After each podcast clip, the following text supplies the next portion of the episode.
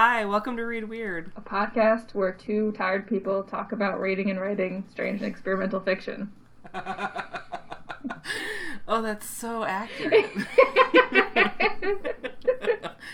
I'm Carly, who's very tired. I'm Lindsay, who's halfway through coffee, and this is our podcast. This is one hell of a podcast. We're real low level today. Although I did have enough sugar that uh, I may get high level in a few minutes, so we'll see how Okay, that if goes. she starts talking like a helium balloon, you'll know why. Mm-hmm. Yep. My heart's just gonna explode in my chest. Well, now we need to be a video podcast. Ugh, no thank you. yeah, that entails showering. yeah, sure does. Not gonna do that. Oh man, so what weird stuff has been going on with you? Oh, this is a really special, special weird thing I'd like to show with, share with you. Are you done eating, by the way? yes. very good. Yes. okay, so um, this is a special headline that happened this week in Oregon. Slime eels cause pileup on Oregon highway. A truck overturned, spilling nearly four tons of slime eels on Oregon Coast Highway, and it is disgusting. It is like picture your worst nightmare, and that is what this is. And it's even worse because when slime eels, also known as hagfish, become stressed, they secrete a slime which covered the road and cars involved. I love hagfish, first of all. They're horrifying. so scary. so, was there. Because I saw this headline, but it wasn't clear to me because I didn't read into the article. Were there people in. Like, was there someone in that car that got covered in slime? Uh, yeah. yeah, Oh my God. sure was. Oh, yeah, that is my worst Yep. nightmare. Okay, so so to read from this, this is from KGW8 News. The truck was carrying 7,500 pounds of slime eels, and the transfer weight caused one of the containers to come off the truck bed and fly across the highway. The other containers then separated from the bed and spilled onto the highway. The flatbed came completely separated from the frame of the truck. The container that flew across the highway caused a chain reaction crash, pushing four southbound vehicles into each other. So, yes, oh God. people, people, cars, everything were just covered in like scared slimefish slime. Oh my god. also, who needs that many pounds of hagfish? They were getting shipped to Korea for consumption for for to eat. or to eating. I was not aware that people ate hagfish. yeah, seventy five hundred pounds of hagfish. Oh no. No, thank Anyway, you. Anyway, these things look like they belong in a horror novel. They do. They really do. They are. I think I've seen like deep sea documentaries where they're like consuming, you know, deadfall in the ocean, and they're they are like H.R. Giger level nightmares. they're so oh, scary. Oh yeah, And the idea that they ugh no thank you. it's just like deep sea Jumanji. That's oh god, I wish we titled episodes that way. That would be the episode title. Instead, you're just getting seven. Meh. All right, so that's my weird thing I had to share with you all. Go look at pictures. This thing is horrific. Craigie O'Reilly. Oh man. So what's what's weird with you? That's a great way of putting it. Um not that much, but I have a little weird thing. So as as you know, my hair is pink, so it's color treated. And it's kind of been it's getting a lot of damage, so I've been trying to like baby it and putting coconut oil or almond oil in it sometimes at night to try and just kind of give it some some more moisture. Which works fairly well. This is our beauty podcast now. a segment of weird beauty. So, you know, that's fine. I've done that before. But I guess I haven't done it since we adopted these new oh cats. no. So Constance, apparently, I woke up one morning after putting almond oil in my hair, and Constance was standing on my pillow, like licking and nibbling my hair. and I just now I know what will happen when I die and they eat me. I mean, this is great though because you're guaranteeing that they will be fed in your effort. Yeah. It's perfect. yeah, it's very thoughtful of me. It's like an Amelia Gray story. but it just I just had this really like I mean first of all that sensation of someone that you can't see like just gently tugging on your little hair Oh, is very creepy. so uncomfortable by that. I know, I know. It was really like it tickles and it's sort of sweet that she's doing that, but it's also super creepy. Um, but I also just like had this flash where I was like, so this is what it's gonna be like when I'm dead, except I won't be feeling anything. because I, I mean, clearly I just assume that I will die alone in a house with a cat. No, I, There's think, no I other- think about that a lot. And like when my cat licks my face, I'm like, well, at least she's getting a taste for it early. yeah. Oh, should we talk about our thing? Yeah, today? let's talk about our thing today. All right, let's do it. So today we are talking about uh, essay that is very near and dear to both of our hearts. It is uh, "Fairy Tale is Form, Form is Fairy Tale" by Kate Bernheimer. Kate Bernheimer has been called one of the living masters of the fairy tale by Tin House. She is the author of a novel trilogy and the story collections Horse, Flower, Bird, and How a Mother Weaned Her Girl from Fairy Tales, and the editor of four anthologies, uh, I'll say four wonderful anthologies, including the World Fantasy Award winning and best selling My Mother She Killed Me, My Father He Ate Me, 40 New Fairy Tales, and XO Orpheus 50 New Myths. She is an associate professor of English at the University of Arizona in Tucson, where she teaches fairy tales and creative writing. She also once gave me life advice at AWP, so uh, that was fun. I am forever in her debt. and yeah, she's we we reminded her actually most recent AWP of her life advice giving to you. She- I don't remember exactly how she put it, but she was like, "Oh, was it Did it help? helpful?"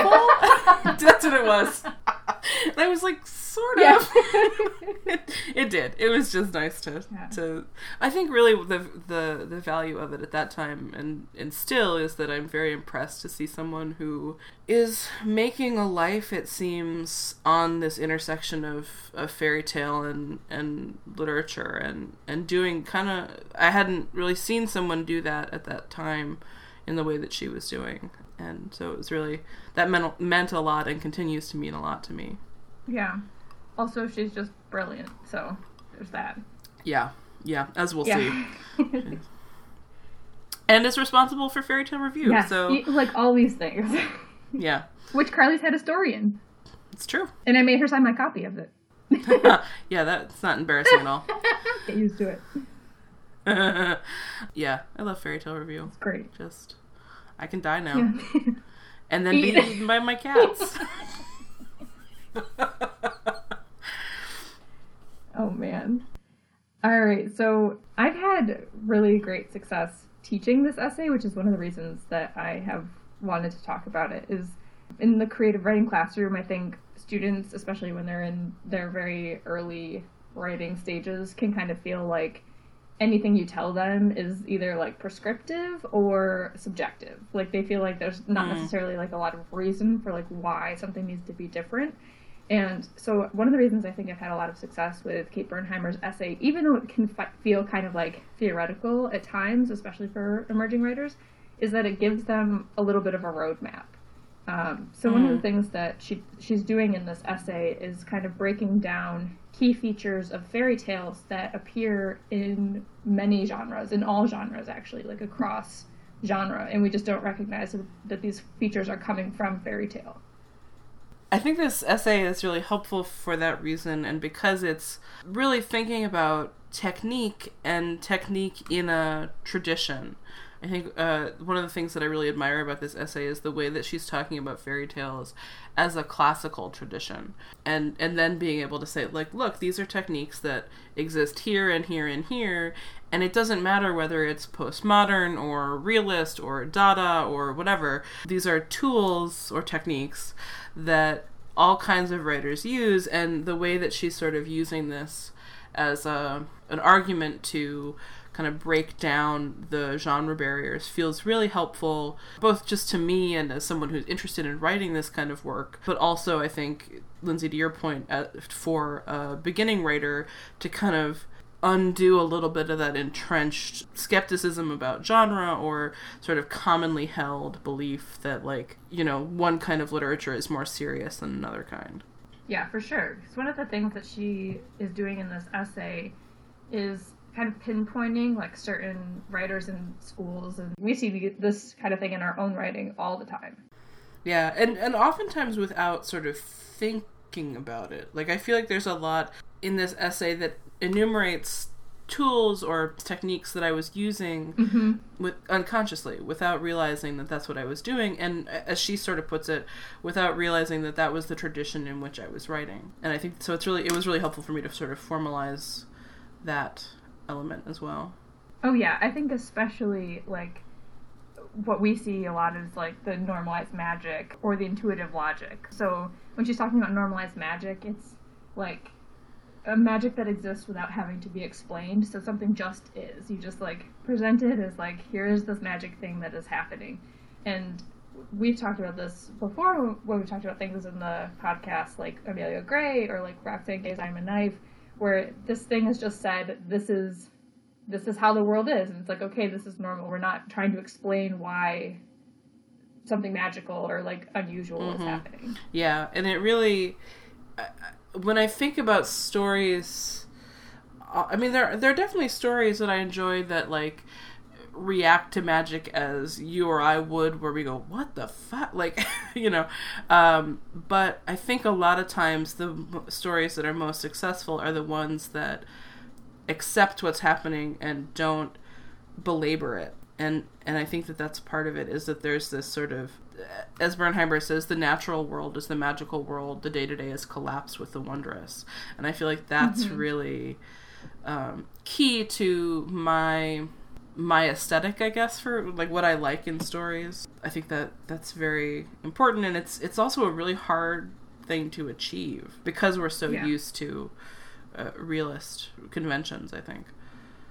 Yeah, I think, and especially again, I think this is where it's really a helpful essay for emerging writers because they can kind of take, especially that normalized magic, and if they want to write something that's strange or like the intuitive logic, which is that you know a story, a fairy tale, or I think really any story that's weird is driven by its own logic.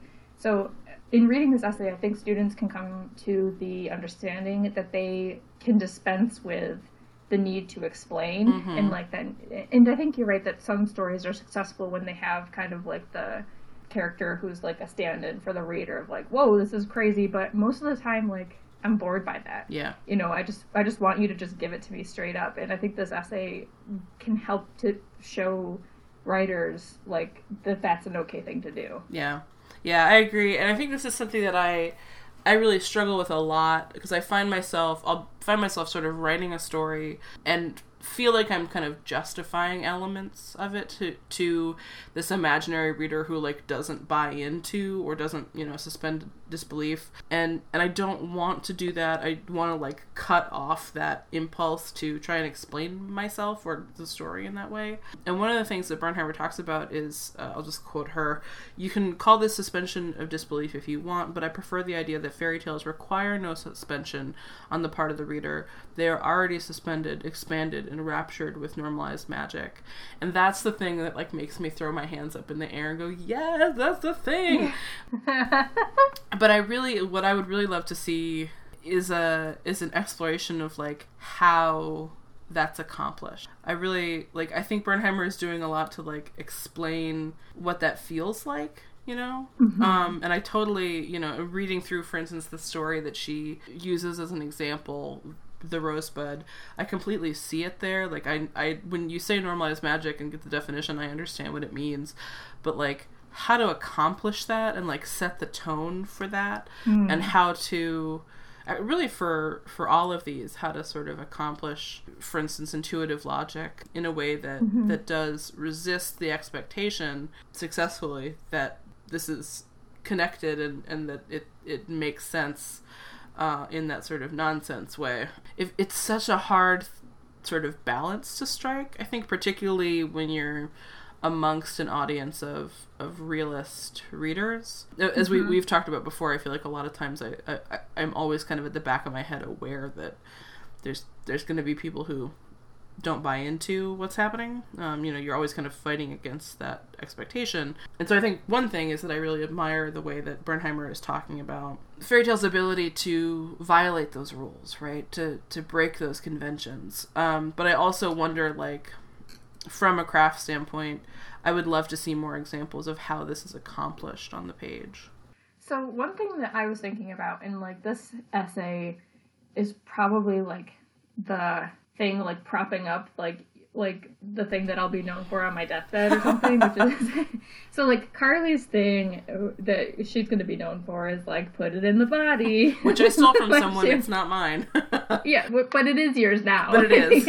And, and you also have a couple other things too. But you've got like your three things. But mine is mine is the importance of a declarative first sentence mm-hmm. and like that can be a little limiting because you have to think about like structure and you don't want to always just say like this is you know a woman who has no feet or whatever like you you need to be a little more like creative than that in terms of how your first sentence is read um, but like this essay i think was really the, the prop for my like number one like this is when weird fiction is working is when we get a declarative first sentence. And like i will come back to this the story babies by amelia gray like every single day for the rest of my life which is don't remember the first line. But it is like this declarative sentence that just builds the whole world and it broaches no argument. And I think that's what she's talking about in, in Bernheimer's essay when she's talking about like intuitive logic or normalized magic and how it kind of broke no argument. Mm-hmm. Or how, yeah, it's the first sentence in the Rosebud is there once was, or there was once a poor woman who had two little girls and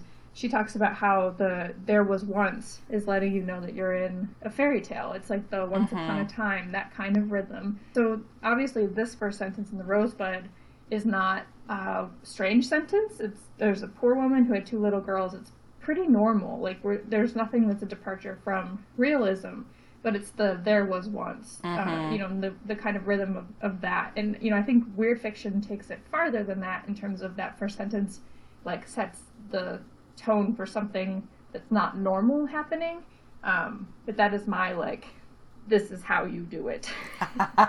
yeah, yeah, I think so. I think you're right, and I think it's also as she talks about when she talks about intuitive logic, she's really talking about the the function of syntax and the sort of poetry of language. And I'm trying to find the quotation, but she sort of says, you know, like other things that happen have no relevance apart from the effect of language. Things are syntactically close to each other, but don't necessarily have any they're they're just uh, what is it she calls it narrative proximity right so like mm-hmm. things are right next to each other um and that and that's sort of why they happen again that just so-ness of things mm-hmm. and i think that that's something that's really valuable in thinking about how how these effects are achieved is that it is a lot about what the order of the words is that you put on the page. And uh, as she puts it earlier in the essay, the pleasure of language as it shapes the story. This idea that, that the syntax and the movement through a sentence really is what is moving me into that state of, of elevated, super real fairy tale world. It's, it moves me into the wondrous. Yeah. Yeah. I think I think it's very much. It, I mean, in some ways, you could say that's also about tone, right? Like that's a that's a discussion about how you're achieving a tone and i think this is that seems part and parcel to me of of how the fairy tale kind of what's the word like register i guess the fairy tale register is is accomplished. Yeah. And I, I think that is one of the things like you were talking about like well how do you actually do that? Mm-hmm. um, and i think tone is a harder question to answer than like syntax because we can break apart, you know, the syntax of a variety of stories and like first lines or opening paragraphs or whatever and see like how syntactically that's building a bridge from like your normal world as the reader, you know, into this actual, you know, this world that you're entering. Mm-hmm. But t- tone is tone is a hard thing for me to pin down personally. Yeah, it is. But I think it, it's it feels related to me, and I think when I look at the Rosebud um, the story that Bernheimer uses, the tone is is there, and I think it's an effect of all these four things that Bernheimer is talking about, right? That the the the language is a little bit flat or abstract. It's not using concrete details, right? So this is, abstractness is, is one of the things that she talks about. That it's not, you know, there's very little explanation of like why the children are beautiful, um, just that they are beautiful. Even you know, there once there was once is Mhm. is contributing to that tone, and I think it it kind of yeah it is it is very hard to pin down what tone means exactly, but I think it I think all of these things are I mean, they're alchemical, right? Like it's this kind of combination of factors that you're adjusting the levels on to get this sort of magical, mythical third heat sort of feeling, this like perfect sensation, this feeling of, of being in the wondrous. Yeah. Yeah. And I think it's also, I mean, this is a story where like nothing explicitly unreal really happens in the Rosebud. I mean, he vanishes, the little boy vanishes, but like, you know, if you were a very stubborn reader, you could just say he like ducked out of sight, you know? It's not Yeah. it's not like a talking bear or um, a flying carpet or something. It's pretty grounded, but it feels magical. And even though, as Bernheimer talks about, there's no real strong evidence that the the boy, the flower that the boy gives her, is related to her death. Mm-hmm. It's it's there in the connection between those sentences, and because it, this feels like a magical world, even if the fairy tale is not explicitly like a wonder tale. Yeah, and like you were saying, it's the proximity of hmm yeah of the, that information, the way that that's given. Yeah. Yeah, and I think that's the importance of that intuitive logic, which she says is sort of nonsensical sense, which I just love that. Mhm. And she goes on to say that the language of a traditional fairy tale tells us that first this happened and then that happened. There's never an explanation of why. In fact, the question why does not often arise. Mhm. And I, I love I love that idea, and I think that's where like syntax and proximity are so key because if you have like a declarative sentence, it, you know that you it, things have to unfold in this certain way, and then if you've got another sentence that's like following, well, there's like the causal connection between one sentence and the next. Mhm. Like you're you're trapped into you have to believe this story yeah. that it you know that the boy did actually vanish. hmm Well, I think there's also an element of, of authority in fairy tale narrators, and and also the fact that it strikes me now that they are pretty much always third person. You know, it's a, as as a genre, it's almost always third person narration. There are some exceptions, or like you know, it's not always that way, but um, I feel like the third person, and usually past tense of it, enforces that too is that a subjective like i did this or i did that creates a lot more room for doubt. Um, but to have to have a third person telling you this thing is what happened really does endorse the credibility of what's happening in a sort of surprisingly effective way i think Yeah, no, I think that's totally true. Carries like the weight of history or whatever. Yeah, I'm always really interested in how that like just trust me comes about. Like, you know, how do I how do I earn the kind of buy-in, I guess.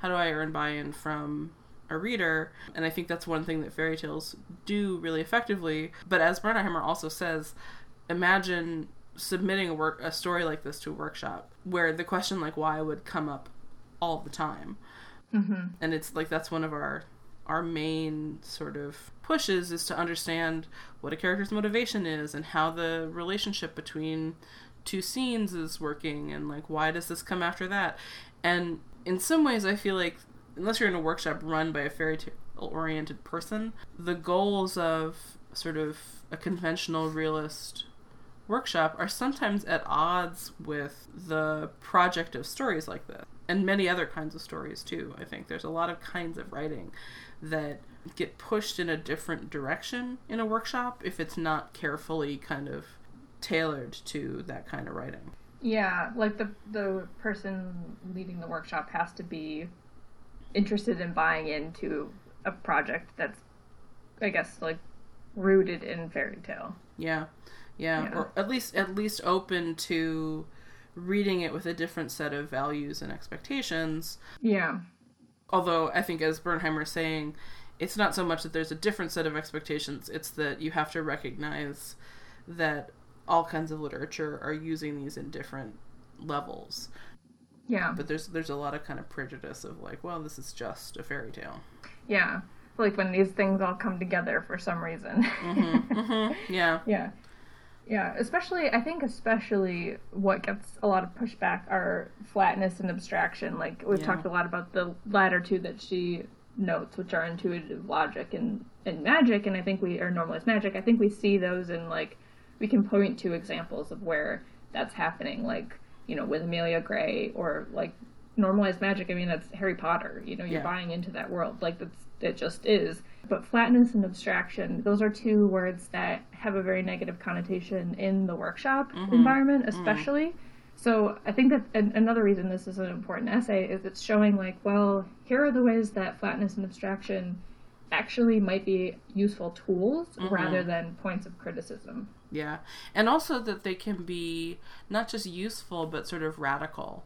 And again, I, I think that that is something that appeals to me about this story is the way that Bernheimer is looking at these these different techniques as violations of convention or of, you know of rules that you know that we need to be looking at these not as just sort of accidents Yeah. or- or unintended effects that they really are levels that you can be intentionally adjusting in a story um, and that have a, a really clear effect on the reader and that's something that that again in a workshop people often just kind of go oh well you just didn't do the work of rendering the psychological realism of this character and sometimes the answer is well that's just not what i was interested in Yeah.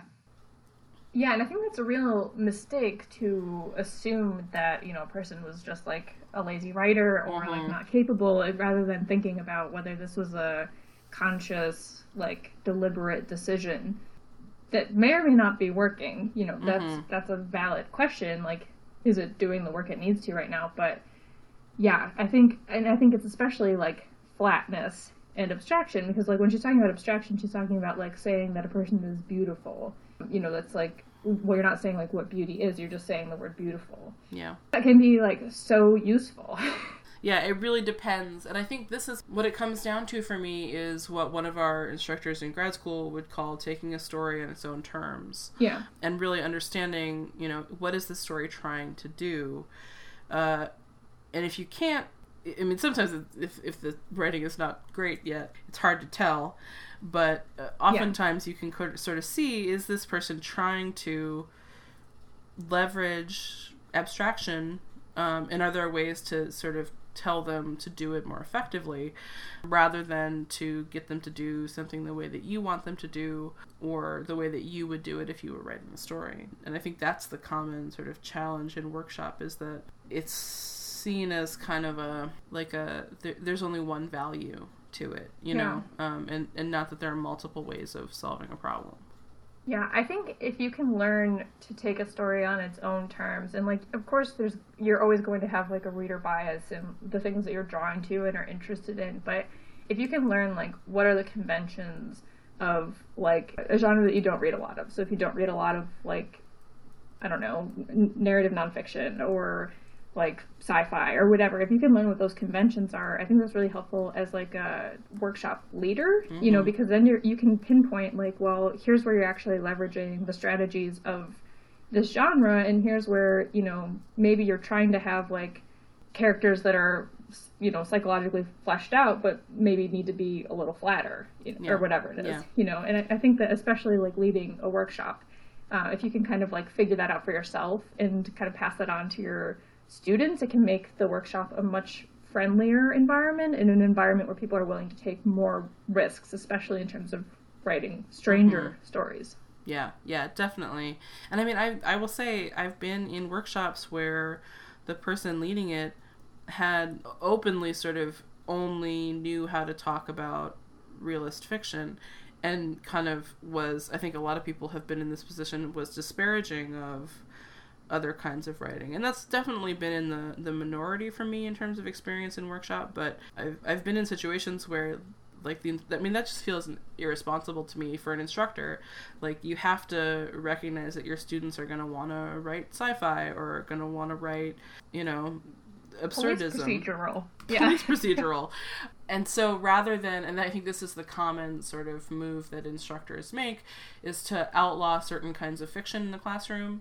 I think rather than limiting what students can write you have to be looking at uh, what are the universal tools that we can as bernheimer is talking about uh, explore the way that they are being deployed in greater or lesser effect.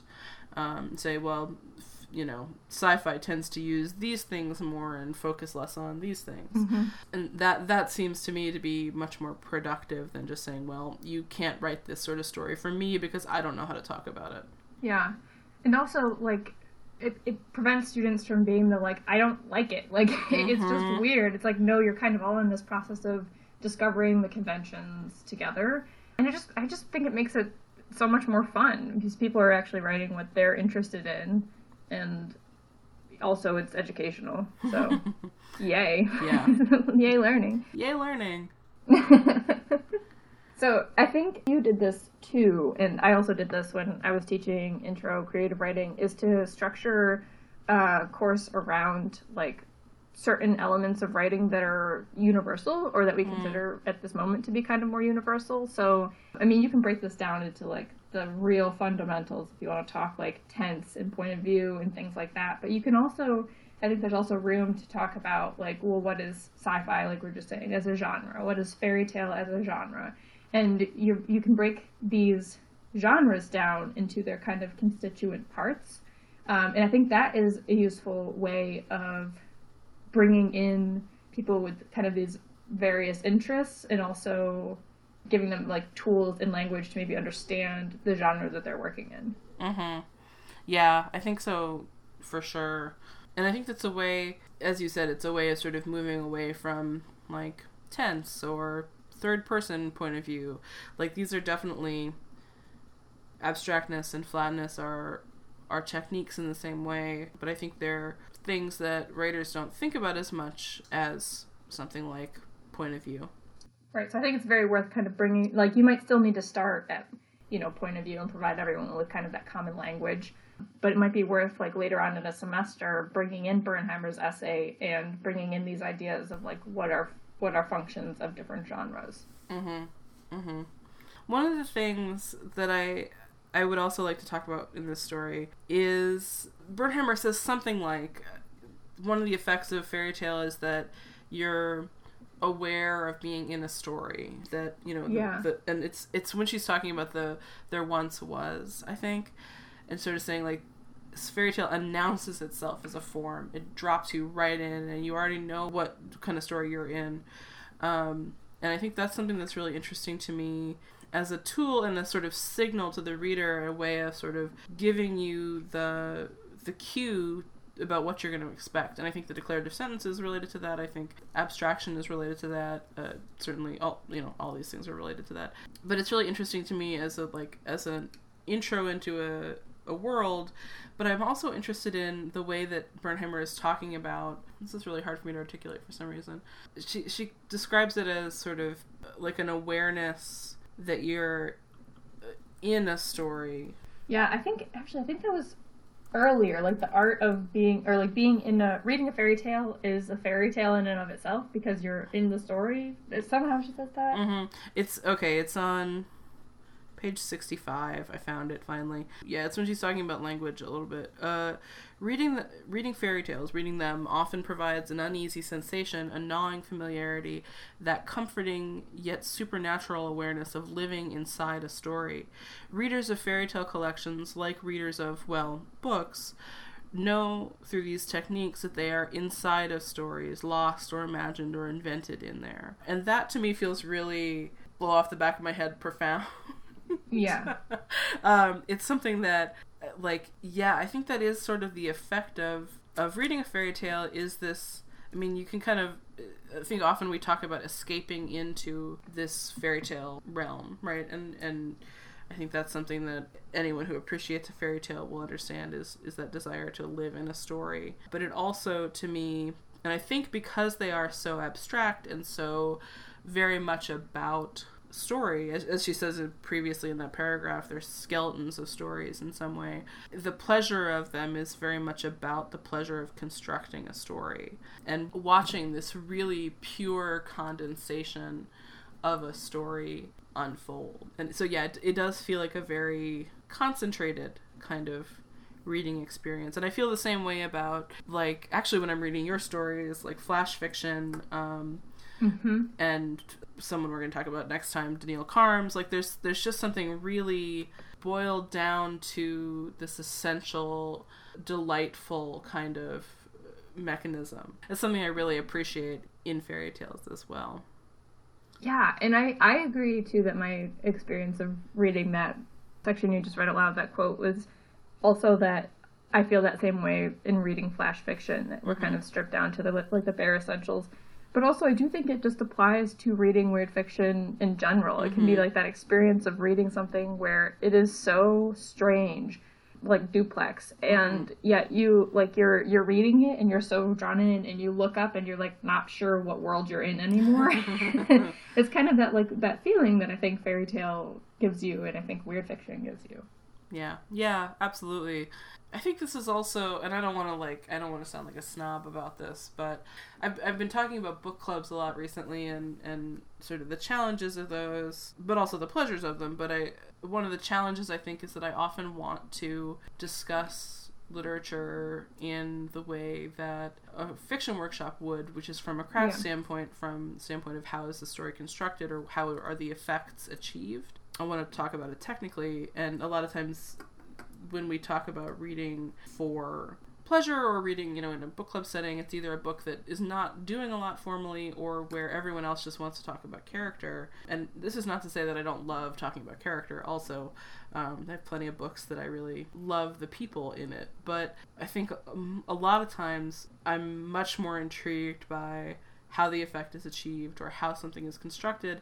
And I think one of the things that Bernheimer is talking about here is is that she is similarly inclined, both as a writer and as a reader, and the fact that fairy tales, maybe because of these features that she's discussing really invite that kind of reading also. Yeah, and she has that really great sentence where I don't remember where this is, but it's like um what people want to talk about when they want to talk about fairy tales is they want to talk about that crazy thing that happened, mm-hmm. and it's not about that crazy thing that happened. Like that's great that that's what you remember and want to talk about, but let's get into how it's actually doing it. Yeah, yeah, and I think one of her her points too, and this is from my folklore background, I can say this is definitely the case. Yay! ah, here we go.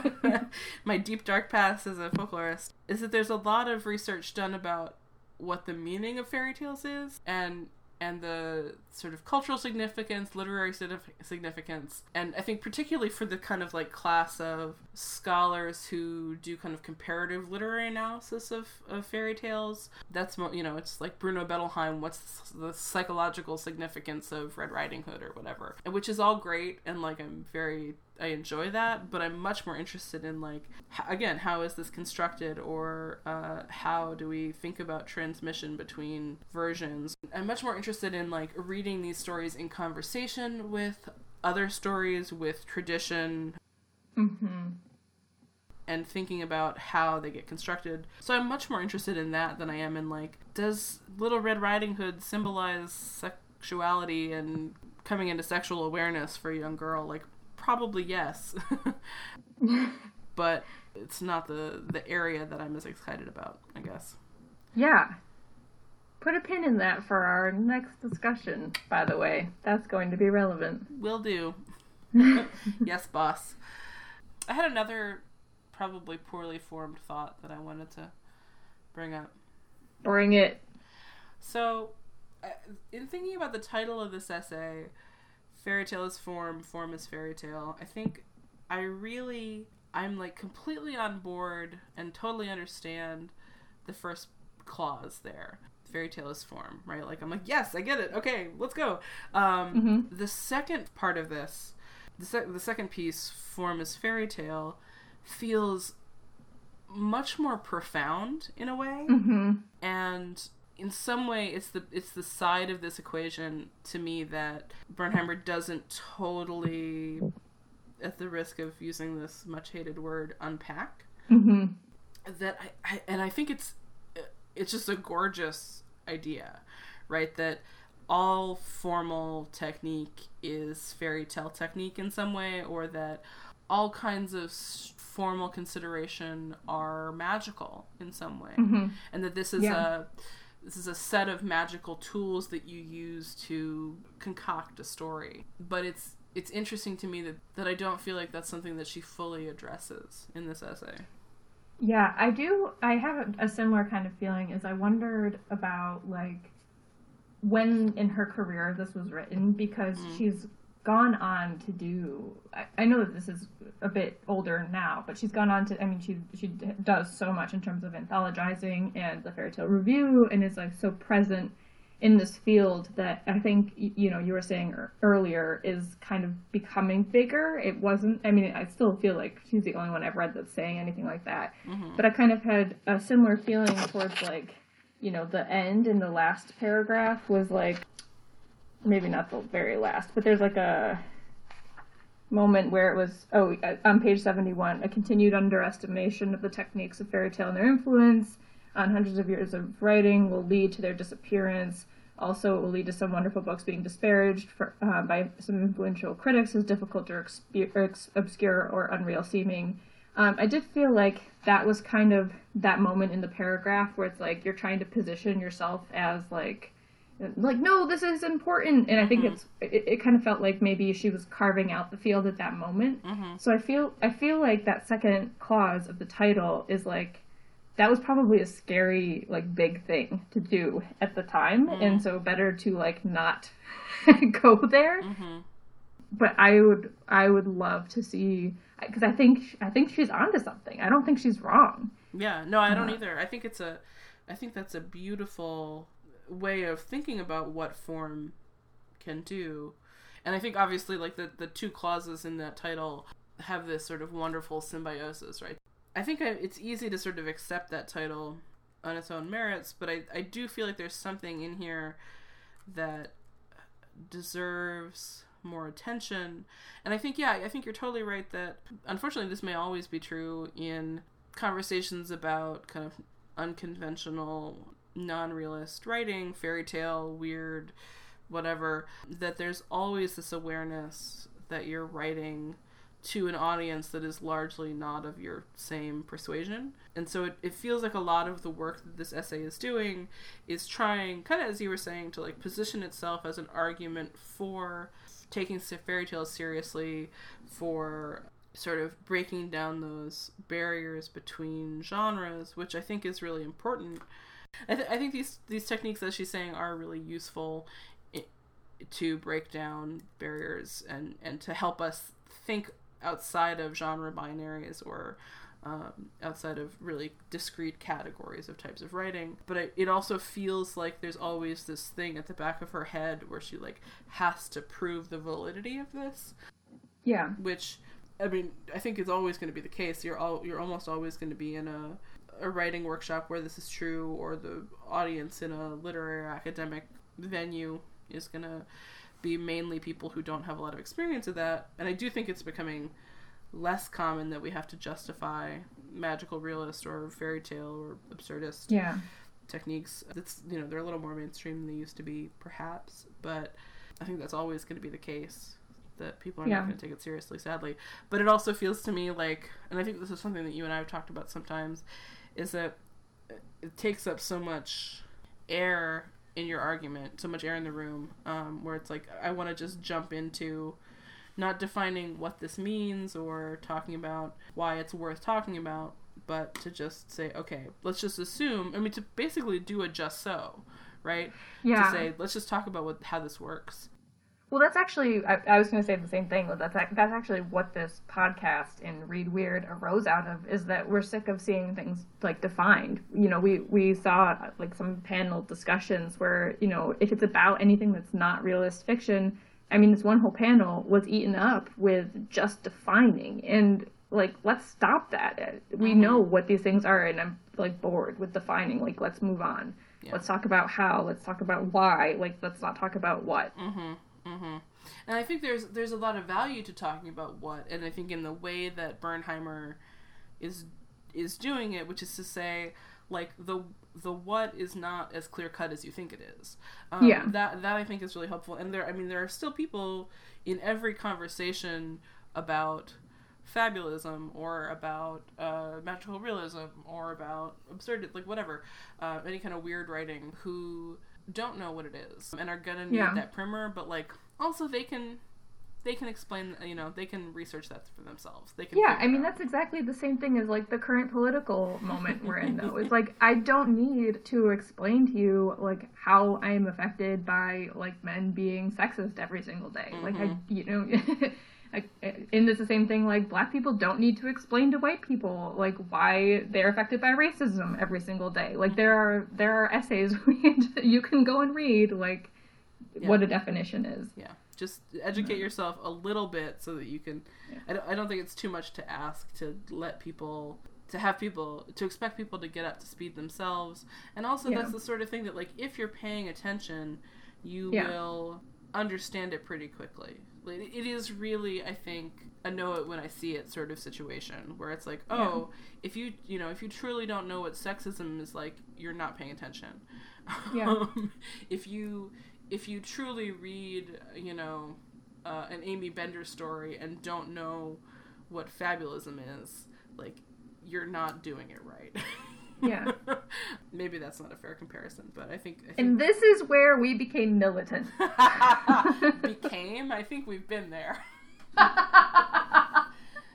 We're militant for the weird. militant yeah militant fabulists um, Yeah. i'm ready i might i might go change my social media handle yeah, please do.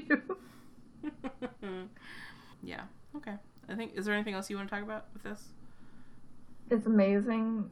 Kate Bernheimer, we love you. we love you so much Didn't she say something at AWP about how she needed, she was thinking about working on other, like, follow up? i think Essays? so Or did I just, like, dream that? that whole that whole encounter was sort of like it's blurred now like Yeah. well, it's because we were dealing with Kate Bernheimer at the same time as we were dealing with Catherine Davis, Mhm. at the same time as we were dealing with all the amazing people on that panel, and like Yeah. just oh, and then it wasn't like Kelly Link sneaking out of the room. Yes. Like there was. I was sitting sitting like two rows behind Kelly Link having serious feelings. we were breathing Kelly Link's carbon dioxide. Oh my god.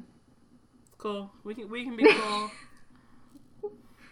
We're and we super can chill. die having cats eat our hair now. I mean, it's the only way. Oh my god. Okay. I think that is all. Yeah. Okay.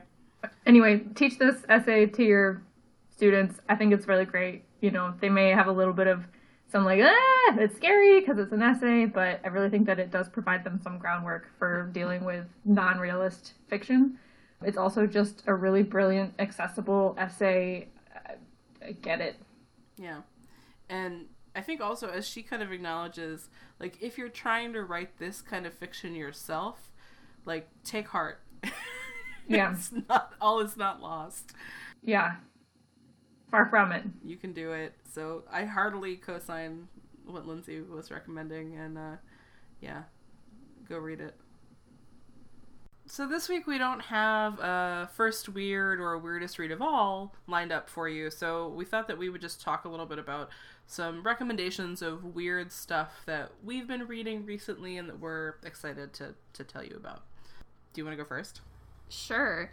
Um, so I started reading, actually, this kind of was a fortuitous absence of having somebody contribute because I started reading Things Fall Apart by Chinua Achebe. And one thing, Oh. yeah, I've never read it before. And one thing that I've noticed in reading it is that there's a lot of fairy tale rhythm or like oral history rhythm. And so it's, it's mm. been really interesting to read it in light of thinking about Kate Bernheimer and how fairy tale telling has kind of pop up in surprising ways in literary fiction. Hmm. So that's been a lot of fun. Awesome. That's because I feel like that's such a like classic of literature now, like contemporary literature, that like I wouldn't have expected that to have any weirdness in it. But I can totally see how like the voice of that could be kind of drawing on like traditional tools, I guess. Yeah, there's this one part in particular. It's on like page 12 or something. It's pretty early on. It's just a little paragraph that's about the war medicine, so like war magic that this tribe has. Mm-hmm. And it's told in such a way it's got that like matter of factness to it and that there's Mm-hmm. That the war magic has come from the soul of this old woman with one leg who if you walk past this shrine too late on a too dark night, you'll see this old woman's ghost like hopping around on one leg. Yes. And just the way that yeah, the way that it's told is and there are lots of moments like that where it's kind of just like a paragraph or two of what feels like a fairy tale sprinkled in throughout this narrative. Well, I think that's something that we've talked a little bit about before, and that I really feel strongly is like weird is normal, normal is weird. Yeah. You know, like the what we think of as like oh it's so weird or like it's so magical. Like first of all there are people for whom magic is real and they bel you know they believe in the efficacy of of magic or witchcraft or you know uh, folk medicine or whatever. So like those magical things can be very real or like ghosts. Like that that's real um, for so- for a lot of people. And then also like the idea that you're not just going to be like maybe walking down a too dark lane one night and like see this one-legged ghost lady. Like that that feels like like very plausible even if I don't like believe in ghosts, like the fact that that's a tradition and like a thing that you could be told by someone, like of course that can crop up at any time. Like something can, you know, someone can creep you the fuck out at any moment, and the idea that like reality is so secure and insulated from weirdness is is kind of fake. Like it's an imaginary thing that we tell ourselves. Yeah, totally. I like that. Yeah. Nice. Our new catchphrase. Um, yeah, that's my my dude bro. this is a dude bro podcast about literature. nice. Read dude. the white male podcast. Oh my god, it's like our it's like our nega selves. Oh, it's like opposite world. yeah. So what's yours? What are you? What's your weird thing that you're doing? So I have a twofer. Um, Ooh. because I couldn't decide. And one of them is I can't. One of them I can't recommend because I haven't read it yet. Actually, I'm just kind of playing fast and loose here all over the board. So, so the first thing that I've, I've been reading recently, and it's not the text is not really that weird, but I think it just sort of like fits into my like spooky lady aesthetic mm-hmm. generally. Is Margot Adler's Drawing Down the Moon, which is sort of like a social. It's not exactly anthropological, but it's like a social sort of exploration of witchcraft and, and neo paganism and paganism. And so I, I just started it pretty recently, so I'm not that far into it. It could turn out to be terrible, but so far it's been really good and like very respectful of people who are pagan. That's refreshing. Yeah. Yeah, it's hard, hard to find. And so that's been it's just kind of been fun to to like kind of in the way that I was just talking about think about that like line between what's normal and what's sort of supernatural. And one of the things that I thought was really interesting, and I'm not going to quote it because I can't remember it off the top of my head, but she's talking in the beginning about like, so what is witchcraft? What does it mean to do magic? And one of the definitions that she gets of magic from someone is like magic is basically just like the art and practice of getting results, basically Oh. and I, I really like that you know i'm not a i'm not a super religious person i'm not a super like mystical person but i think the thing that appeals to me about about witchcraft is like it's a practice mm-hmm. you know that there is there is a religious side of paganism or what other religion that you can subscribe to but there's also just like this is the art of getting results and this is the art of uh like expressing your intention and stuff. So I'm kind of interested to see where this goes. It seems like so far it's kind of dated. It's from the 70s, so we'll see. But it, so far it's really good. And the other thing that I wanted to mention, kind of related to that, is that I just backed this comics anthology called Immortal Souls, the next queer witch comics anthology. Uh, it's on Kickstarter. I saw you tweeting about that. It looked amazing. Mhm. I'm so excited about it. It looks really good. Uh, and this is the second of the Power and Magic series. Uh, so this is all queer witches of color in this comic. Uh, and I cannot wait to get my copy of Oh, it because it looks hella rad. That is so cool. Yeah. So that's that's really like I said. I, I haven't read it yet, so I I can't say for sure that it'll be great. But it looks amazing. Have you read the first in the series? No, I haven't. It's on my like. I'm gonna get it this weekend and read it. Stay tuned. Future recommendation pending. Exactly.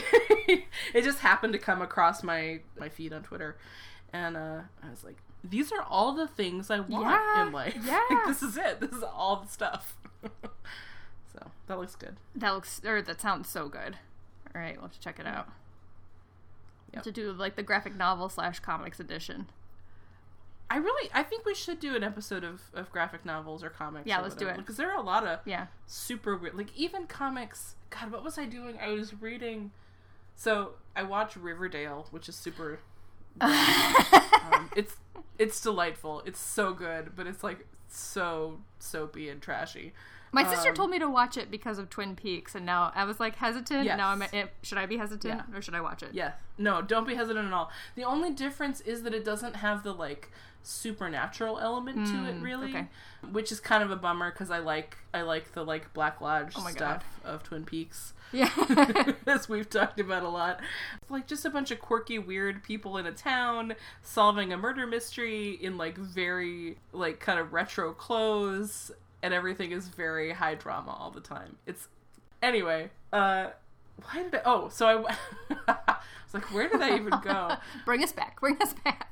So I we I've been watching Riverdale, and my friend Michelle and I were talking about like this, that, and the other thing about Riverdale and comics, and we just kind of kept going back and forth about like what are the differences between these different universes, and aren't you know comics so complex as anyone who reads comics knows? Like they get very like every iteration just gets uh, more and more obscure kind of and all the different universes and stuff and there's like there's a version of of Archie where like there's zombies. There's a there was a TV show in the 90s where like they solved supernatural mystery stuff. Like like s- there's like aliens and things in it.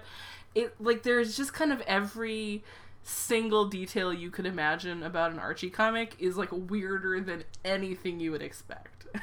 That's amazing, but it does speak to like yeah how long something goes on, and then the kind of the spin-off worlds that emerge from that. Yeah, exactly. And the like the impressive sort of latitude that creators have been given to just be like, "Oh, sure, want to turn Archie into a zombie? Go for it." Yeah. Oh well, we should definitely do a comics episode then.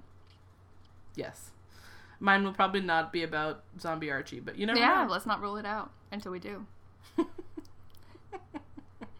Okay, so I think that's it for us this week. We're kind of late, so um, thanks for your patience, all 12 of You're the best twelve. Um, You're the only twelve. the best 12. It's like the like the hateful 8 or the, the magnificent 7. Yep.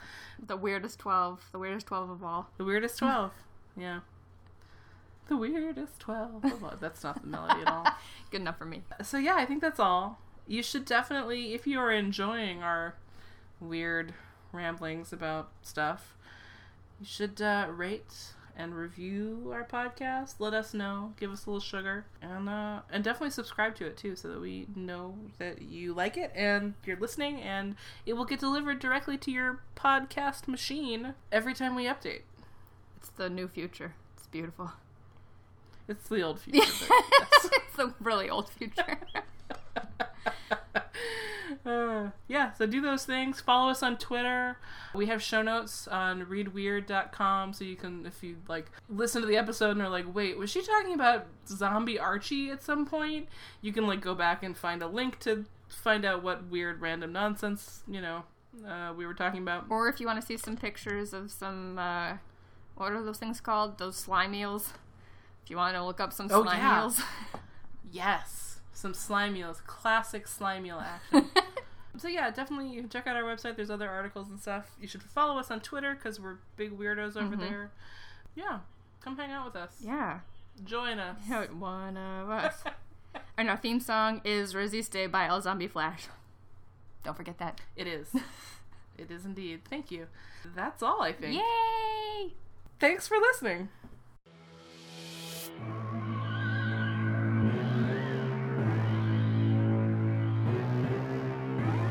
Yeah.